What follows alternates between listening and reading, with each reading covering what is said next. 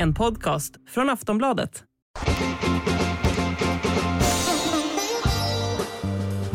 Tone? Ah! Varför gör du ett hjärta med händerna? Jo, därför att jag, jag har en fråga till dig. Okej. Tror du på kärlek som förändrar allt? Ja, det gör jag.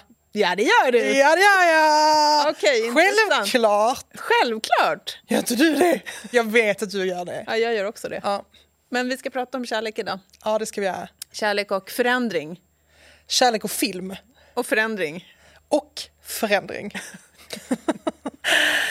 um, jag, vet du vad, nu, när, bara när du säger det, när Ja. du frågar om jag tror på kärlekens kraft så vill jag berätta om första gången jag träffade dig. Okej. Ehm, då hade du, eh, du ville värva mig till Aftonbladets kultursida Mm. och du skulle bjuda mig på lunch på T-centralen. Nej, vi, vet vad, vi åt faktiskt inte lunch utan vi tog bara en liksom, kaffe. Och då var du, kändes det som att du var så drabbad av kärlekens kraft. Mm. Så då hade du en anteckningsbok och så var du så, sanning Ja. är viktigt. Och så öppnade du anteckningsboken och då, som jag minns det, så var det liksom som att det bara stod i mitten av sidorna, sanning. Ja.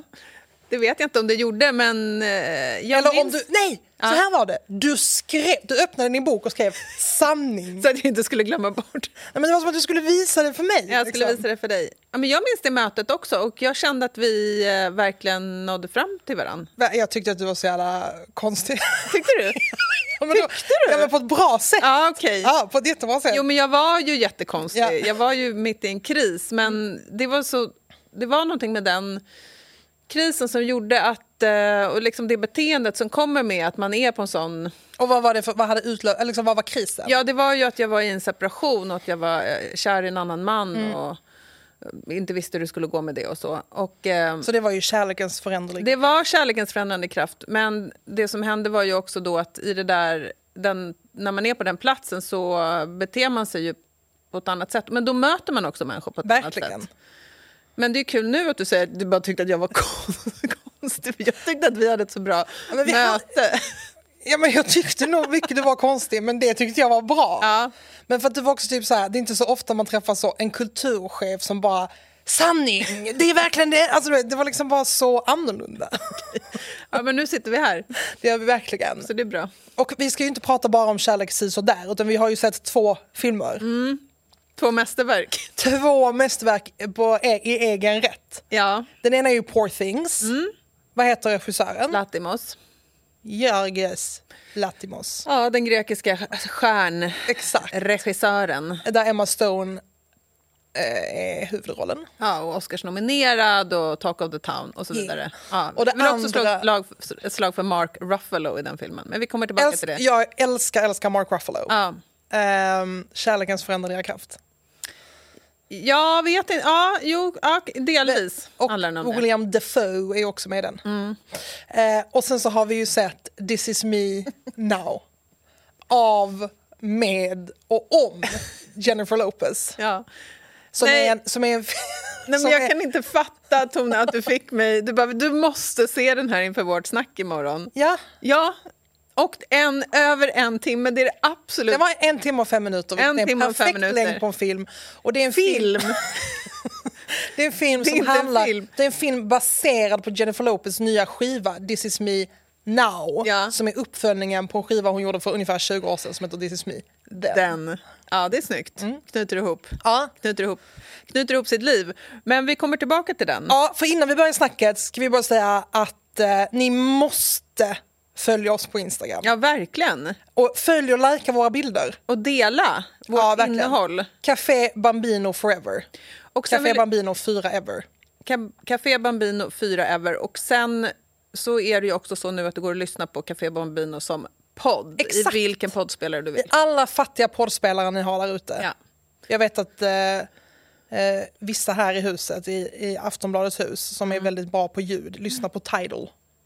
Aha. Hur sjukt? Ja, det är sjukt. jag kan man, ja. äcklas av hur sjukt det är. Ja. Och sen vet jag att det kommer komma mycket frågor om... För du har ju på dig en café, för de som bara lyssnar nu, du har ju finns- på dig en Café Bambino t-shirt. Jag har på mig en otrolig Café Bambino t-shirt och den finns bara i 30x i hela Ja. världen. Worldwide. Jag tror redan, och du har redan gett bort några har jag, jag sett gett bort på Instagram. eh, ett par stycken. Så Bland du- annat till dig har jag Okej men jag, det är jag som, Jag vet. jag, jag jobbar på Café Bambino. Jo, jag vet. Jag vet. Eh, men Men, det kan komma ett tillfälle framöver där lyssnare tittare kan få vara med. Ja, för att in- inspirerad av dagens eh, avsnitt så vill vi sätta ihop en liten kärleksgåva eftersom Mm. vi älskar våra tittare slash lyssnare så himla mycket. Det har varit så kul att komma tillbaka till en säsong och känna eh, att vi har varit efterlängtade. Och vi längtar också efter er. Så därför kommer vi liksom fram mot våren sätta ihop ett litet kärlekspaket som vi kommer att låta ut. Till en. Till en, pass, två. En eller två. En eller två. Fan vad snål du är. En, en, två tröjor kan vi väl ge bort? Ja, nej, men jag, det var mer en fråga. Nej, men jag tycker också två. Absolut. Okej, Okej, för jag tycker ju tre. Ja, men vi, eh, jag tar av mig den här bara. Ge- bort. Eh, och så, eh, ja, men det, vi återkommer om det. Ska vi börja med Poor Things lite grann? Ja, det gör vi. Mm, för du, jag såg den för typ tio dagar sedan och du såg den häromdagen. Jag såg den- Du messade mig I helgen, med tusen utropstecken. jag, Du trodde inte att du skulle gilla den, men du älskade den. jag trodde inte jag skulle gilla den. Nej. Jag var, gick och såg den eh, efter tre drinkar i lördags. Eh, I lördags kväll. Eh, ensam. Vilket jag tycker var skönt att jag såg den ensam. För jag tycker det är lite pinsamt att se mycket sex på bio när jag är med någon.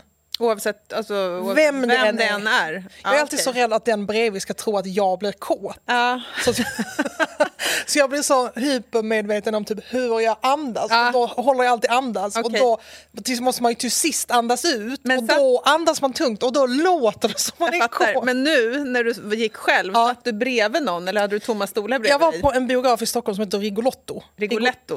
Mm. Och det var liksom den lilla salongen. Ja. Och då är det som att det är ett bord. Det är typ så här, vissa platser har liksom ett litet bord emellan för man kan Ja, typ ta in dricka där. Ja. Så det var ett bord mellan mig och paret bredvid. Det är ju mycket sex, Ja, det är i, jättemycket sex. i filmen. Sen är det ju absolut, och då vi kan bara säga om storylinen och nu kommer vi verkligen spoila filmen. Ja, alltså det här är en spoil för Poor Things Och J.Lo. och J Lo's film This is me now. Okej, jag kan känna mer den här Poor Things-spoilen är... Men det här säger allt om din von oben Exakt, till exakt. kultur. men jag står för den. Okej. Mm. Jo, men Poor Things, vi kan bara säga storylinen kort är ju att ehm, det är en doktor slash vetenskapsman som eh, själv har blivit utsatt för experiment av sin pappa. Han är liksom en linje, eller i en släkt av, av vetenskapsmän. Och han har opererat in, han får tag på en, ett lik från en nyss, helt nyss avliden kvinna, gravid kvinna. Ja, knappt ett lik visar det Snabbt sig. ett lik visar det sig, för att han med liksom elektricitet, det här är så en väldigt gotisk stämning Ja. i den här filmen, och då tar han ut eh, barnet ur magen och sätter in hjärnan. Just det, för den kvinnan är ju gravid. Ja, hon är höggravid. Så bebisens hjärna sätts in i Kvinnans kropp. mammans huvud. Ja, Och då är det, eh, sen handlar det om den här varelsen, det här barnet i en kvinnas kropp som sen ja, som spelas av Emma Stone. och spelas av Emma Stone. Och hon, när filmen börjar så lever hon ju en ganska stillsam tillvaro med sin skapare som kallas God. Men av andra så säger de att han ser ut som en dog. Ja. Så det är God eller dog. Ehm, och han undervisar, undervisar också på ett universitet där en av hans elever blir hans forskningsassistent och kommer till deras hus för att liksom bevaka Emma Stone. Bella Ja. Baxter heter hon ju. Bella Baxter, för att Bella följa Baxter. hennes utveckling. Precis. Men Så sen händer ju det magiska. Och så småningom lämnar hon ju huset. Nej men du måste ju säga vad det är som händer. Vad händer? Varför lämnar hon? Men ja, varför lämnar hon? För att hon upptäcker sexualiteten. Ja, ja, ja, ja såklart. För då, Hon får sin första orgasm. ja, och då träffar hon en skojare, eller en, eh, ja, en klassisk eh, skön kille, spelad av Mark Ruffalo. Ja, som kommer dit för att då är det att God, den här mannen då, Mm. Bella Baxters skapare, ska gifta bort henne med sin forskningsassistent. Mm. Och då är det här giftas, hon har aldrig fått egentligen gå ut. Hon får gå ut en gång och vara i parken. För hon börjar få mycket egna viljor. Mm. Hon typ kommer in i trotsåldern. Och då eh, ska han gifta bort henne med assistenten och då ska eh, Mark Ruffalos karaktär göra ett upp kontrakt. ett kontrakt, ett äktenskapskontrakt där hon typ inte får lämna huset. Och då, förstår, då tänker Mark Ruffalo, vad är det här för märklig kvinna som de verkligen måste hå- hålla inlåst? Och då hittar han henne i ett rum, går upp, nyper henne i klitoris som jag förstår det. Och då är det ju som att Bella Baxter blir helt besatt av honom. För hon har liksom onanerat för första gången. Eh, det är också en scen när hon upptäcker onani, när hon sitter vid bordet och stoppar in ett äpple i fittan. Ja. Eh, och då är de andra i huset typ så här, nej vad gör du, nej vad gör du? Och försöker liksom vara, Lära henne Nej. borgerliga seder. ja också bara helt vanliga seder. Ja. Eh, eller jag vet inte vad ni socialdemokrater gör där hemma. Men, eh, och sen, men han är ju typ så här, jag hatar också conventional society. Och de ger sig ut på en knullresa. Men det tycker jag, där tycker jag är en väldigt fin och avgörande scen. För då, då vill ju Bella åka med honom. Och då går hon... Och fram tills dess har jag trott att liksom relationen till den här eh, skaparfiguren har varit eh, en mycket mer liksom, auktoritär och mycket mer eh, skräckfylld historia. Därför att, eh, och att han har ju hållit henne då inlåst. Och haft en logik att han liksom skyddar henne men det har känts hela tiden som att hon absolut inte har något annat val, ingen egen vilja och sådär. Men då går hon till honom och säger jag vill nu resa iväg med den här mannen och då låter han henne gå. Mm. Och det tycker jag är en helt central scen i Verkligen. filmen. Därför att hon behöver inte fly utan hon säger jag vill detta. Och han har ändå en syn på henne då att hon måste få liksom, utvecklas i sin egen riktning. Mm. Och också den här mannen då som skulle gift sig med henne liksom, tvingas acceptera det. Men vad tycker du? Det har ju varit väldigt mycket diskussion på TikTok. Mm, jaha, Ehm. okej. You tell me. Där det har varit, men jag tror också andra, jag, jag lyssnade på någon podd lite kort, men, det, ja, men eh, någon amerikansk podd som var ganska kritisk till filmen. För att, eh, tycker du, det är, det som är väldigt speciellt i Emma Stones typ porträttering av Bella Baxter är ju att hon typ går som ett barn, Ja. hon pratar som ett barn. Alltså framförallt tycker jag hur det är så jävla roligt hur hon går, för hon Ja. rultar ju fram liksom. Tycker du att det här är en film som handlar om pedofili?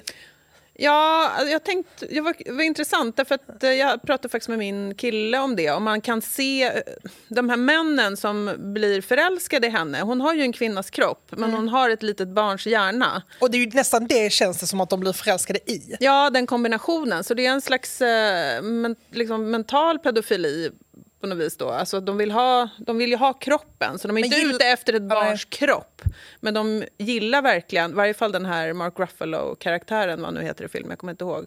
Aha, tycker, tycker du att han blir förälskad i henne för att hon är trög? För att hon är eh, okonventionell och eh, kontrollerbar, tror jag. Och att hon... ehm, ja, Okej, jag tycker precis tvärtom. För att det som händer då det är ju att Mark Ruffalo och Bella Baxter ser ut på en resa. Mm. De kommer först till Lissabon.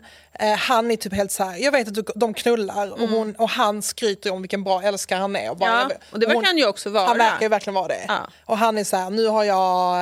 Eh, nu har du ju bara legat med mig men bara så du vet, typ, ingen kommer knulla så här bra som jag gör. Nej. Men jag vill också att du ska veta Bella Baxter, att du kan inte bli förälskad i mig för att ingen kan tie Nej. me down. Nej. Typ. Och hon, eftersom hon liksom är ett barn eller whatever, vad hon är i den här varelsen, så Ja. är hon såhär, okej, typ jag kommer inte bli det. Nej. Och sen så i Lissabon så blir ju den här mannen mer och mer besatt av henne för att hon är så Sin egen sin egen och typ Mm. helt oupptagen av hans blick på henne. Exakt, Mm. blicken på henne och också typ så här, okej jag skiter om du inte vill ha mig, jag vill typ inte ha dig heller. Nej. Eh, och det finns en helt otrolig scen där i Lissabon som var min favoritscen. När de är på restaurang och dansar. Ja. Vad kände du när du såg filmen? Jag tyckte att den var kall. Jag tycker, att den är, jag tycker att han som regissör har ju en väldigt kall blick. Och det är någonting med liksom hans syn på henne och den här... Jag försökte liksom komma, få rätt på vad det är. För att jag tyckte om filmen, tyckte den är intressant, men jag älskade den inte. Man skulle ju kunna ha liksom en, en vanlig så feministisk kritik av den, att den är så mannens blick på kvinnan och det här liksom, liksom pedofila blicken nästan på de här männen som blir förälskade i barnet och så vidare. Men jag tycker att det tror jag tycker är en missriktad kritik. Men däremot så det händer någonting med hennes utvecklingsresa som är så här Eh, hon är ett barn, sen upptäcker hon sin sexualitet och sen är det väldigt mycket om hennes... Eh, att hon stannar kvar i sin sexualitet och hur den förändrar henne och liksom övergången från barn till vuxen. Då. Och hon, det som händer sen är att hon kommer till Paris och jobbar på en bordell eh, och använder sin, och upptäcker också socialismen, men det är väldigt i marginalen. Men använder sin kropp då som ett produktionsmedel eller som, som en plats bara. Och sen i slutet så är det som att hon har gjort den här resan genom kroppen tillbaka till huvudet. För slutscenen är att hon själv blir eh, en läkare, vilket hon vill. Hon sitter i sin trädgård, hon läser en bok och så är liksom livet i harmoni runt henne. Och då är det som att kroppen är borta igen, tycker jag. Då är det som att hon gjort resan och att den här perioden när hon upptäcker och kanske tar kontroll över sin sexualitet, det är en period. Men sen liksom i den här dualismen som filmen liksom leker med så är hon tillbaka som sagt i någon slags eh, kontroll som är att eh, veta vad hon vill, använda sin hjärna, eh, utveckla sina intellektuella förmågor. Och då är det som att kroppen är bortglömd. Och det är... Jag tycker det, för mig som har gjort liksom i mitt liv känns det som en kanske lite motsatt resa där jag har, där jag har velat upphäva just den eh, väldigt så här, hårda uppdelningen mellan kropp och hjärna i mitt eget liv. Jag eh, tycker, jag tycker det är en fattig liksom, vision på något sätt. Ja, jag, tycker, vad jag, menar? jag tycker inte det är det så den slutar. Nej. Jag förstår vad du menar, ja. men jag tycker typ, jag tror det som är eh, vad jag tyckte var fett, för att när jag, jag kan säga hur jag kände när jag började, gick in och kollade på den. Mm. Alltså kanske de första 20 minuterna, ha hatade jag. Uh. Jag hatade dem så jävla mycket. Ett, svartvit, hatar svartvit film. Mm. Sätt på färglampan. Ja, alltså, så gjorde de det sen. exakt, det var kanske då jag började tycka den var bra. Eh, och sen kändes det också som att det skulle vara typ helt så här en story man hört så, för det finns ju massa versioner ja. på att vuxna män blir kära i ett sexigt barn. Ja. Typ eh, när Joaquin Phoenix var ihop med den där AI telefonen. Ja. Kommer du ihåg? Ja, men också så här... Eller typ eh, alla sådana här... Pygmalion. Också du tar en så här fattig flicka från gatan, ja, men det, jag menar inte ens skapar det. om. Nej, jag, men, jag men, nej, jag menar inte ens det. Jag menar typ så, det är en sån kvinnlig tråp i romantisk film, mm. att en vuxen kvinna är som ett barn. Ja. Alltså typ så här, new girl eller typ mm. eh, vad heter det, Manic Pixie Dream Girl. Ah, ja, ja. Det som händer tycker jag, det är ju ett jag tycker inte alls, jag, hade, jag trodde nämligen att jag skulle tycka att det var en sån väldigt manlig blick på henne. Men mm. jag, det är ju deppigt att tänka att, att vara sexuellt fri mm. är mannens blick på kvinnan. Nej, men jag tyckte inte att det var riktigt det jag sa. Nej, jag Nej. menar överlag. Ja, ja. Jag, jag, berättar, berättar nu bara ja, vad jag tycker. Ja, ja, okay. Eftersom du sa vad du Nej, tycker. Men jag sätter mig nu med armarna i kors. eh, nej, men den då kritiken på TikTok, mm. alltså, eller whatever. Som jag också vad är kritiken på TikTok då? Att nej, men, typ så... att det är så här, en pedofil ah, okay. typ. Nej, och det, att det Nej men det, det, har, det som sagt, ja, exakt. där är vi överens. Ja där är vi överens. Där, för att jag känner att men typ den sexuell, att sexuellt fri, mm. det är ju så... Jag kände verkligen när jag såg den, bara gud, det känns som att typ de senaste åren för mig har handlat så mycket om att eh, ja men verkligen intellektet eller typ mm. att skriva mm. eller, och, men att vara sexuellt fri är ju verkligen inte ett mål längre jag känner att jag har i mitt liv. Typ. Och att jag känner att oh, fan, jag ska ändå börja jag ska ändå börja tänka på det. Ja, typ. okay. ja men det är bra. Och det som händer samtidigt som att hon upptäcker sexualiteten är också att hon upptäcker typ fattigdom, mm. orättvisor. De är ute på en kryssning på havet, de stannar in i Alexandria. Hon ser en massa fattiga människor. Hon blir helt förstörd över det här. Mm. Hon börjar läsa, hon läser äh, Goethe. Goethe. Emerson tror jag, på Exakt. båten. Ja, i alla fall. Ja. Ähm, samtidigt som hon fortsätter knulla ju. Mm. Och sen så, det som händer innan hon återkommer till huset och allt är väl, det är att det återkommer en man som är den döda kvinnans make mm. och säger du är min hustru. Men hon minns ju inte honom för hon har ju bebisens hjärna. Ja. Och då kommer hon hem till honom och han vill kastrera henne. Ja. Och då är hon typ såhär, nej, då kommer typ allt vara förstört. Ja. Så för mig så blir det mer som en bild i slutet när hon är där och läser typ hur sexualiteten och typ den fria sexualiteten har liksom varit den drivande kraften i hennes liv som gör att hon nu också är läkare eller typ filosof eller whatever. Ja. Och att det verkligen är att sexualitet, sexualiteten har frigjort henne. Men på ett sätt är det också jättestörigt att för jag var typ såhär, är det här en feministisk film? Det är typ den värsta frågan jag vet. Men när jag tänkt på det, det är ju jobbigt att det är en man som har gjort den. En man som har skrivit boken som filmen eh, baseras på. Och en man som har gjort screenplay. ja. Och den klarar inte becha- bechameltestet. Testet, som ju är att två kvinnor i en film ska prata om någonting som inte har med en man att göra. Exakt. Ja, I mer än typ fem sekunder. mer än fem Ja. sekunder. Nej. Nej, det klarar den verkligen inte. Okej, ja, ja. Nej, men jag, jag, jag förstår vad du menar, eh, men jag- jag tycker att den här blicken på sexualiteten... och Jag håller med dig om att den... Den blir ju den liksom livskraften, Ja. eller den beskrivs som en livskraft som är, man måste liksom kunna få äga. Men det är ju, den är också framställd som otroligt, otroligt mekanisk, tycker jag. Den är väl, och det är det jag menar, att det är en kall blick på den. Det är, någonting, det är som att hennes kropp ändå... Liksom, det är en inopererad hjärna i en kropp. Och kroppen är... Jag, jag tycker att hans blick på kroppen är nästan som en maskin. Okej, intressant. Ja. Så det du säger är att du vill ha sex med känslor? Ja, men det jag vet, och jag vet att du är inne på det här. jag, det måste man inte ha, men jag tror att sex med känslor är något helt annat än sex utan känslor. För har- jag tycker att filmen beskriver eh, sex utan känslor som ju är någonting bra och som och det är ju en väldigt stark vision att hon äger den och kan formulera den och till, kommer på... Och njut- alltså njutning och lust. Ja, det är inte jättemycket njutning och lust i den. Jo, det tycker jag. Tycker du det? Är det kanske inte så mm, I really love you. Men hon är ändå svinkåt, hon kommer, hon knullar, hon vill knulla Ja, det igen. är mycket orgasm. Ja, och mycket klitoris Ja, jo. och oralsex. Och det är Ja. ändå en väldigt klitorisfokuserad film, vilket Jo. jag inte tycker man ser så ofta när det Nej, är just fair sex. enough. Fair enough. Det- Eftersom du gillar kärlek med sex. Ja, men förstår Så- du vad jag menar? Ja, ja, på ett sätt, men jag håller typ inte med. Eller det är typ så här, jag tycker mer att den handlar om typ du vet när man var barn och upptäckte sin sexualitet. Mm. Det var ju inte kärlekslöst som en maskin. Utan det var ju så roligt. Sen var det ju inte det snabbt för Nej. att man blev så skammad. Eller man kanske var det redan innan. Mm. Typ man onanerade och var så, kan någon snälla hugga av mina händer? Ja. Eh, men, det här, men det var ju så lustfyllt och det var ju så bara shit, kroppen kan göra den här grejen typ.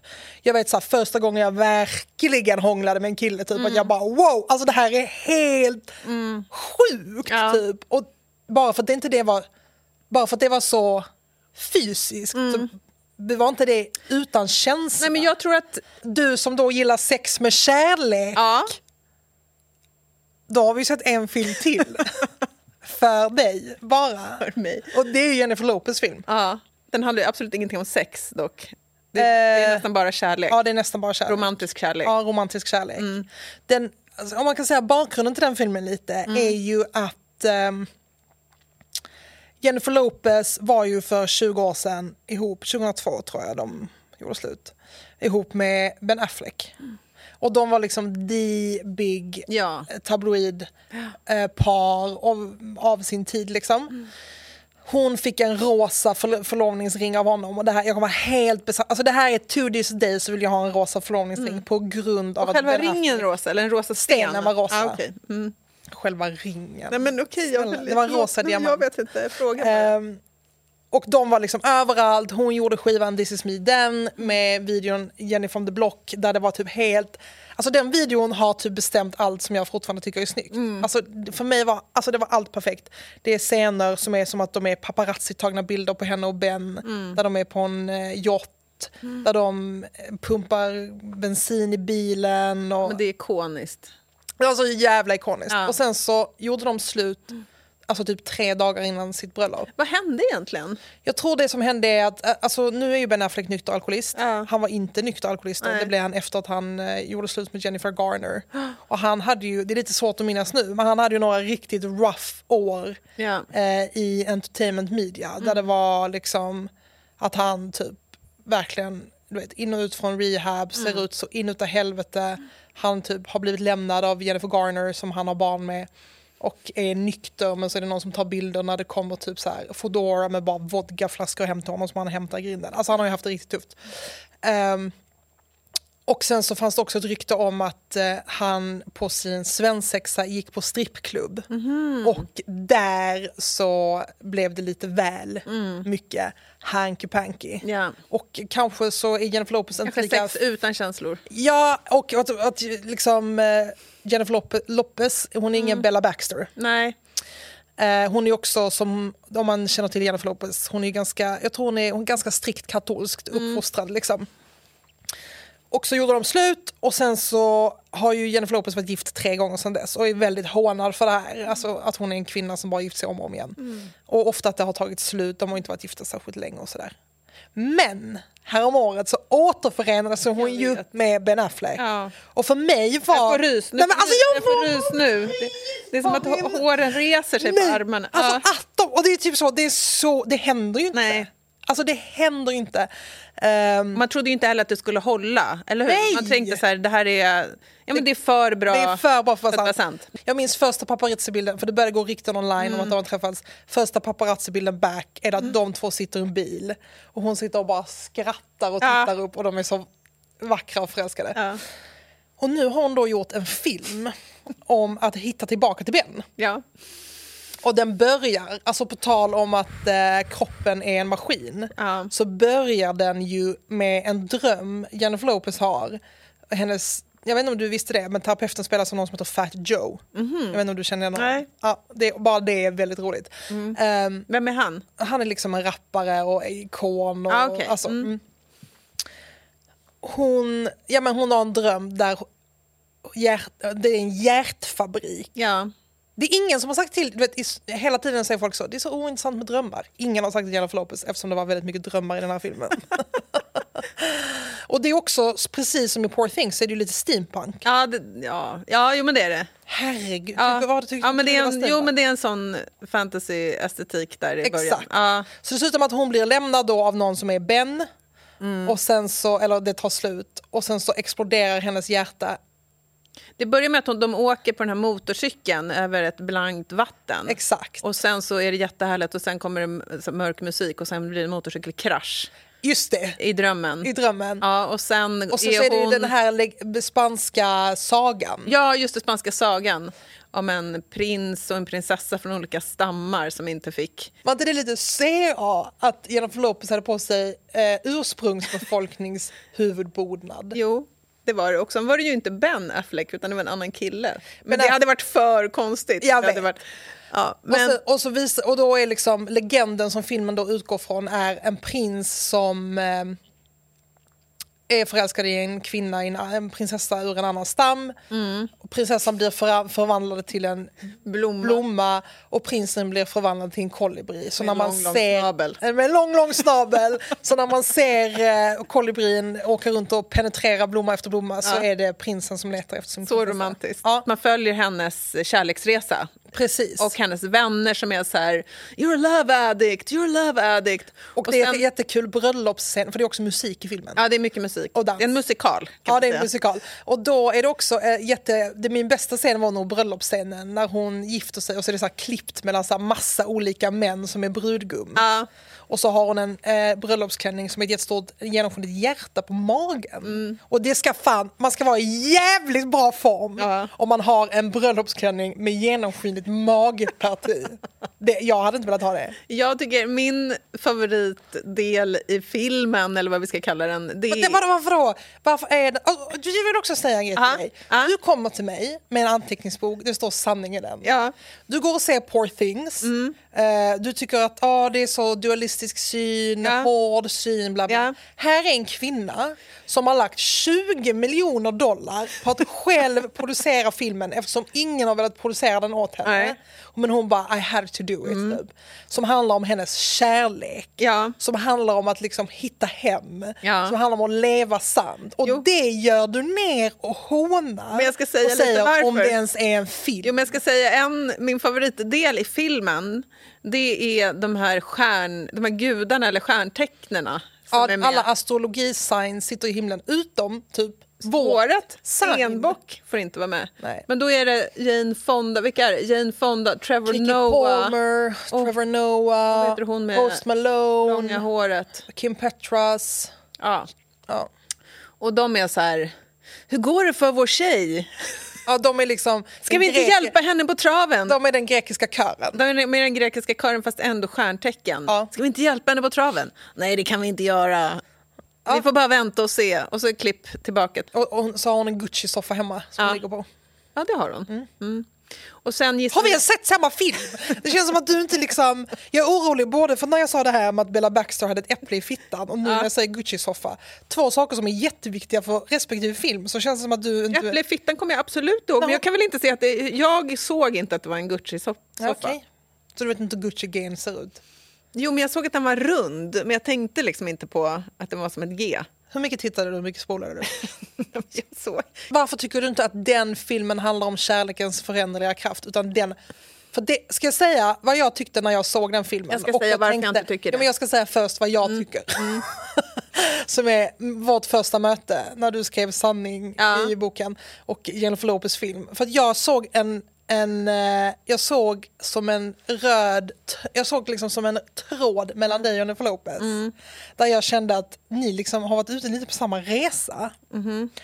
Och då är det ju när man står i sin sanning på det där sättet och Ja. är typ så, jag älskar, jag måste leva sant, jag Ja. älskar, jag älskar den här människan. Ja. Då är man ju också lite pinsam.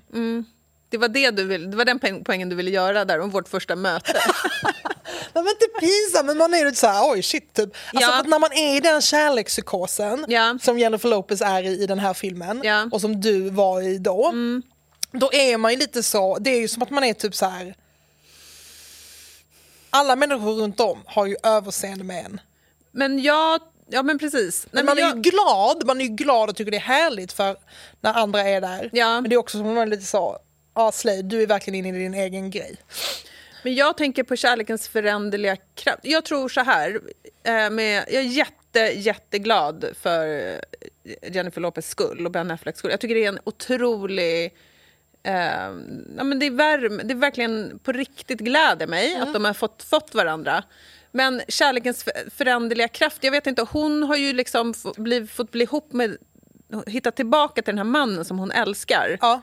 Men vad är förändringen i, hur har den förändrat henne? Om vi pratar om kärleken som en, som, liksom en revolutionär kraft som på något sätt får dig att se kanske världen annorlunda. Se de har gjort den här otroliga filmen. som handlar om som handlar ju om romantik, som handlar om att liksom, hon har haft de här killarna eh, och det funkade inget bra. De Ja, såg hon har inte ju henne... sex med kärlek som du. Vad sa du? Hon har ju sex med kärlek. Ja, men jag tror ändå att...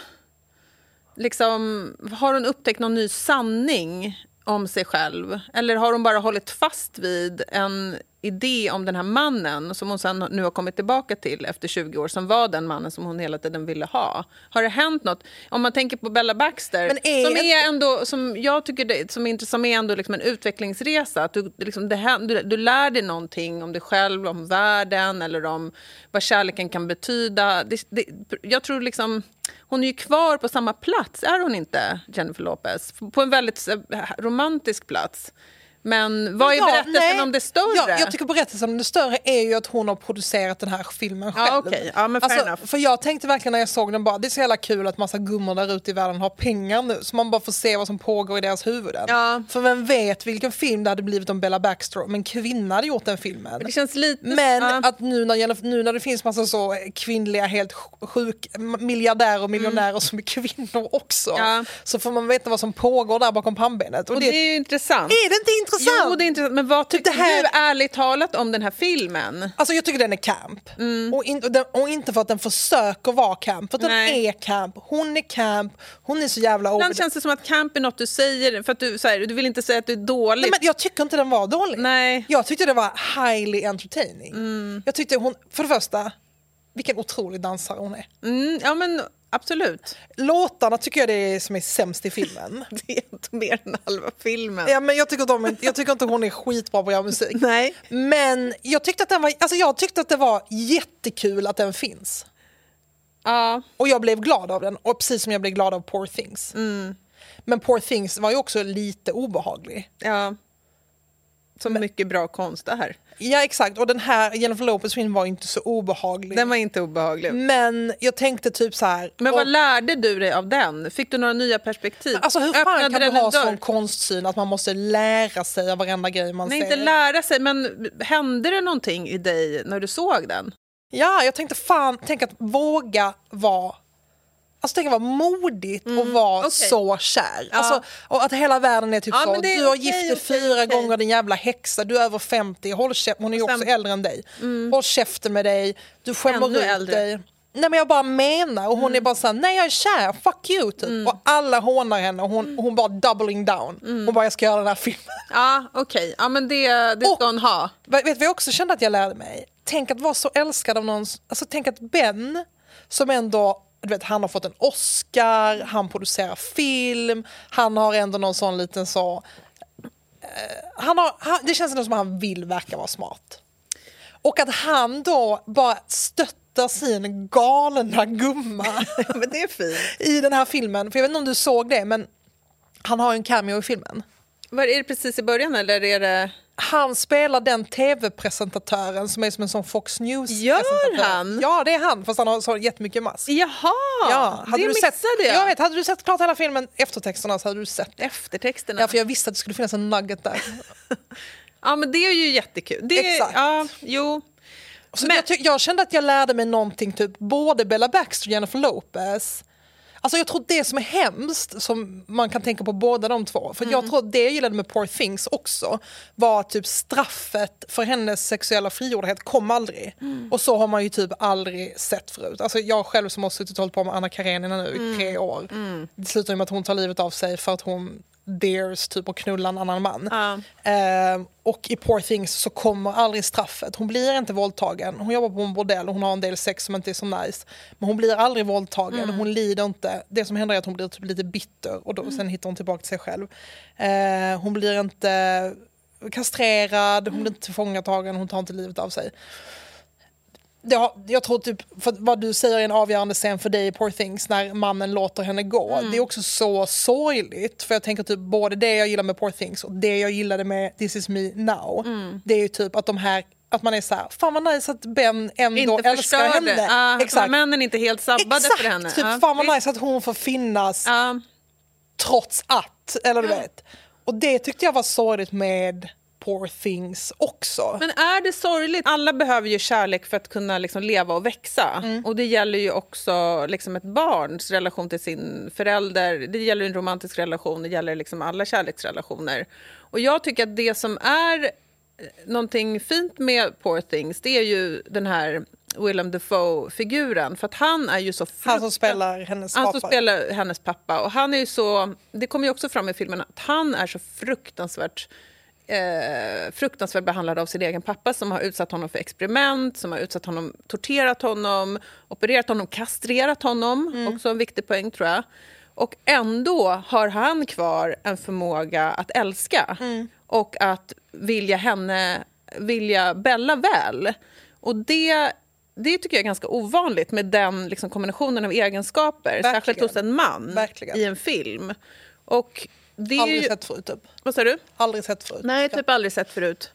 Och det är ju... Men också att han inte Det är ju sån... liksom, det är ju, jag tror ändå att det är liksom en förutsättning för Bella att hon... Det, hon bottnar ändå i en, i en miljö där hon är liksom älskad och accepterad Mm. som, ja, för den hon är. Då. Eller för, hon, det är det som, jag tror inte att det är bara sexualiteten som är hennes växtkraft. Det är ju också den liksom plattan, bottenplattan av den Verkligen. självacceptansen och kärlek som kommer ur den kärleken. Om man då tänker på Jennifer Lopez film. Ja. För där i slutet så är det ju att hon träffar sig själv, som, hon träffar sitt inre barn. Ja, det gör hon. Och det här inre barnet är ju helt blåslaget Ja. och har Det är smutsigt. Jo, men det var och... rörande. Du- Nej usch jag börjar gråta nu. Ja, ja.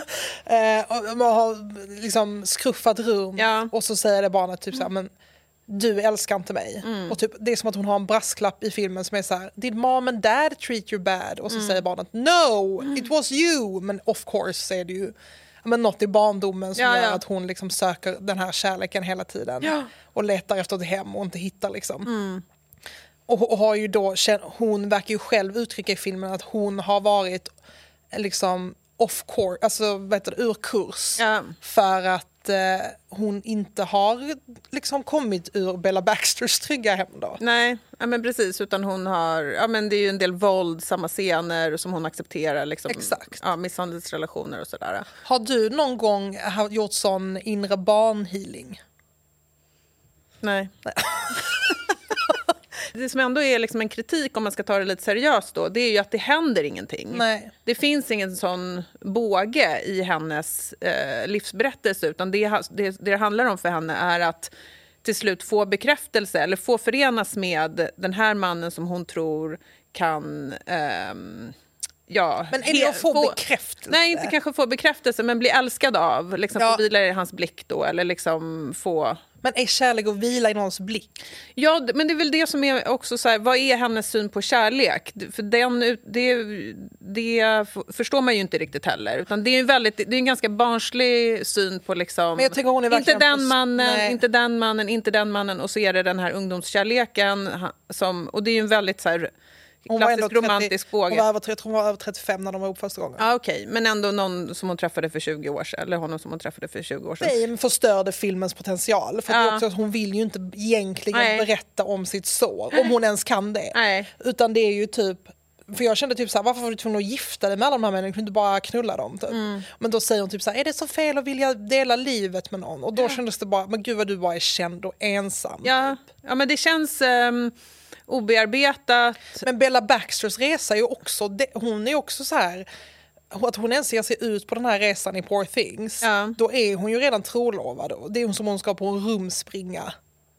Vad sa du? Rumspringa, vad heter Vad är det? det? Du vet när mormoner får ett år av horeri. Ja. Har du, vet du vad det är? Att de, Jo, men de är- hon skiter väl fullständigt om hon är trolovad eller Nej, hon är inte. ju såhär, jag kommer komma tillbaka sen. säger Jo, hon det ju. säger hon, men det känns inte som att det är en faktor för henne, ärligt talat. Okej, för det tyckte jag. Att jag Jaha. var typ så här...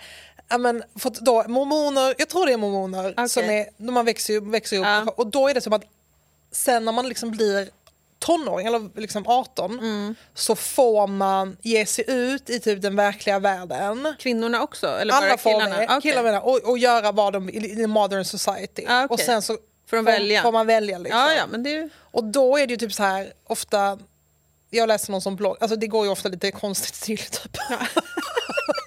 och det är ju som att hon är på sin rum, Hon är som mormon. Ja, gud vad jag känner att jag är ute på tunn hal is nu.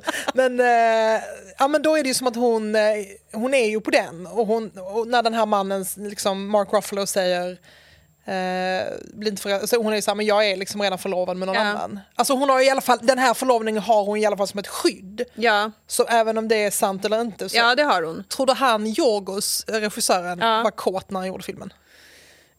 Jag vet inte, jag gillar inte Tyckte, hans syn. tyckte du, var det du kåt av filmen? Nej, jag tycker, nej, det är det som är min poäng. Att det är den här kalla blicken. Det är som en Jo, men det kan väl vara mekaniskt... Ja, det kan vara... Nej, jag tycker inte den var sexy. Alls. Faktiskt. Verkligen Min inte. kompis sa, hon bara, jag tyckte det var väldigt sexigt när det var lite fel. Jag får säga sen om du tyckte det var, också det var sexigt där, men hon sa inte vad det var. När det var fel. Ja, men då var jag så... Bordellen. Nej, men det är det jag vet, jag vet inte, Nej, för när var okej. det fel? Nej, jag tyckte inte alls det var sexigt. Eh, och då är jag ändå ett mycket stort fan av Mark Ruffalo, liksom, sen tidigare. Men, Ja, men han är ju inte sexig i filmen, för han är ju helt patetisk. För hans, hela hans liksom raison d'être bryts ju ner av hennes frihet. ja, men han hade ju kunnat vara sexig där i ett tag i början, när han Ja. fortfarande har sitt, sitt stora var, ego kvar. Jag tyckte det var sexigt när han bara kommer och nöp henne i klitoris.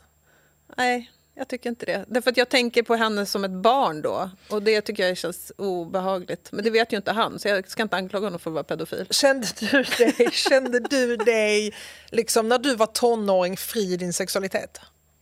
Eh, nej, absolut inte. Alltså inte ens en minut? nej, det gjorde jag inte. Jag vill inte heller prata om det. Nej men vad hemskt. vad hemskt. Eller då vill jag, jag då vill jag att- prata om det, då vill jag liksom vara bättre förberedd. Vadå, Vi har ju sett hela den här filmen som handlar om ett barn. jo, men ändå. Okej, vi pratar inte om det. Nej, jag kände mig absolut inte fri. Eh, nej, det gjorde jag inte. Och jag... Men du beskriver ju det. Att Ja, jag, hade... jag hade nog verkligen typ så som ögonblick av frihet.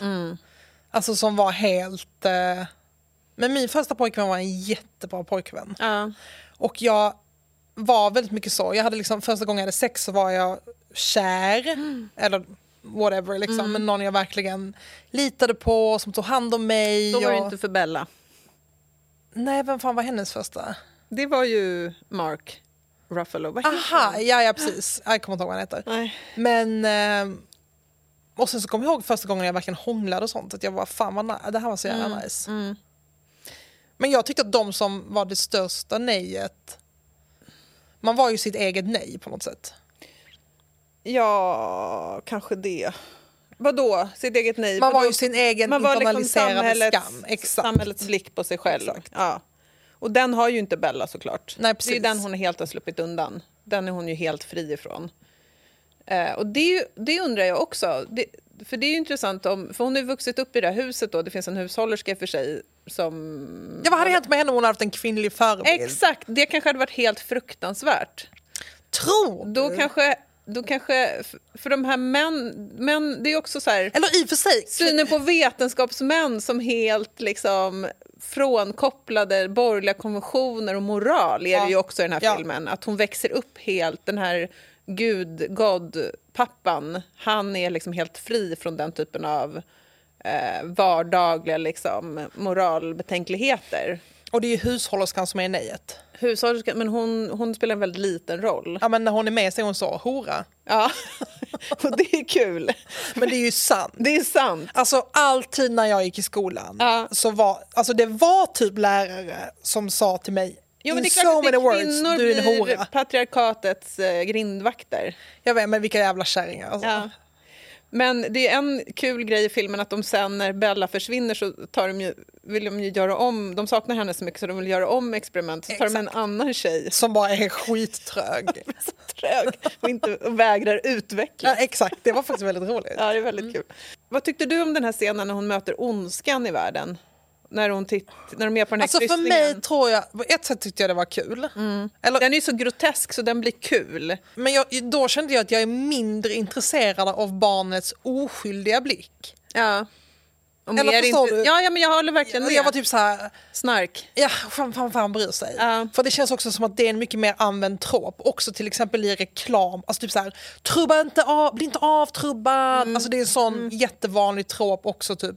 In society, men det är, inget, det är inte så vanlig trop att... Eh, Att sexualiteten är en stark och ren utvecklingskraft. nej, det är... Potentiellt. Exakt, det känns ju mer som Susanne Osten. Ja.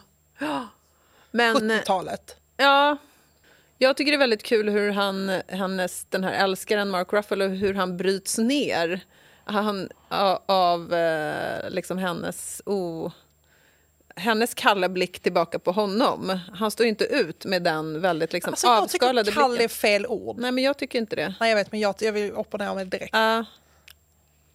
Va, varför det? Varför är det fel ord? Det jag tycker bara inte det är kallt. Jag tycker typ det är...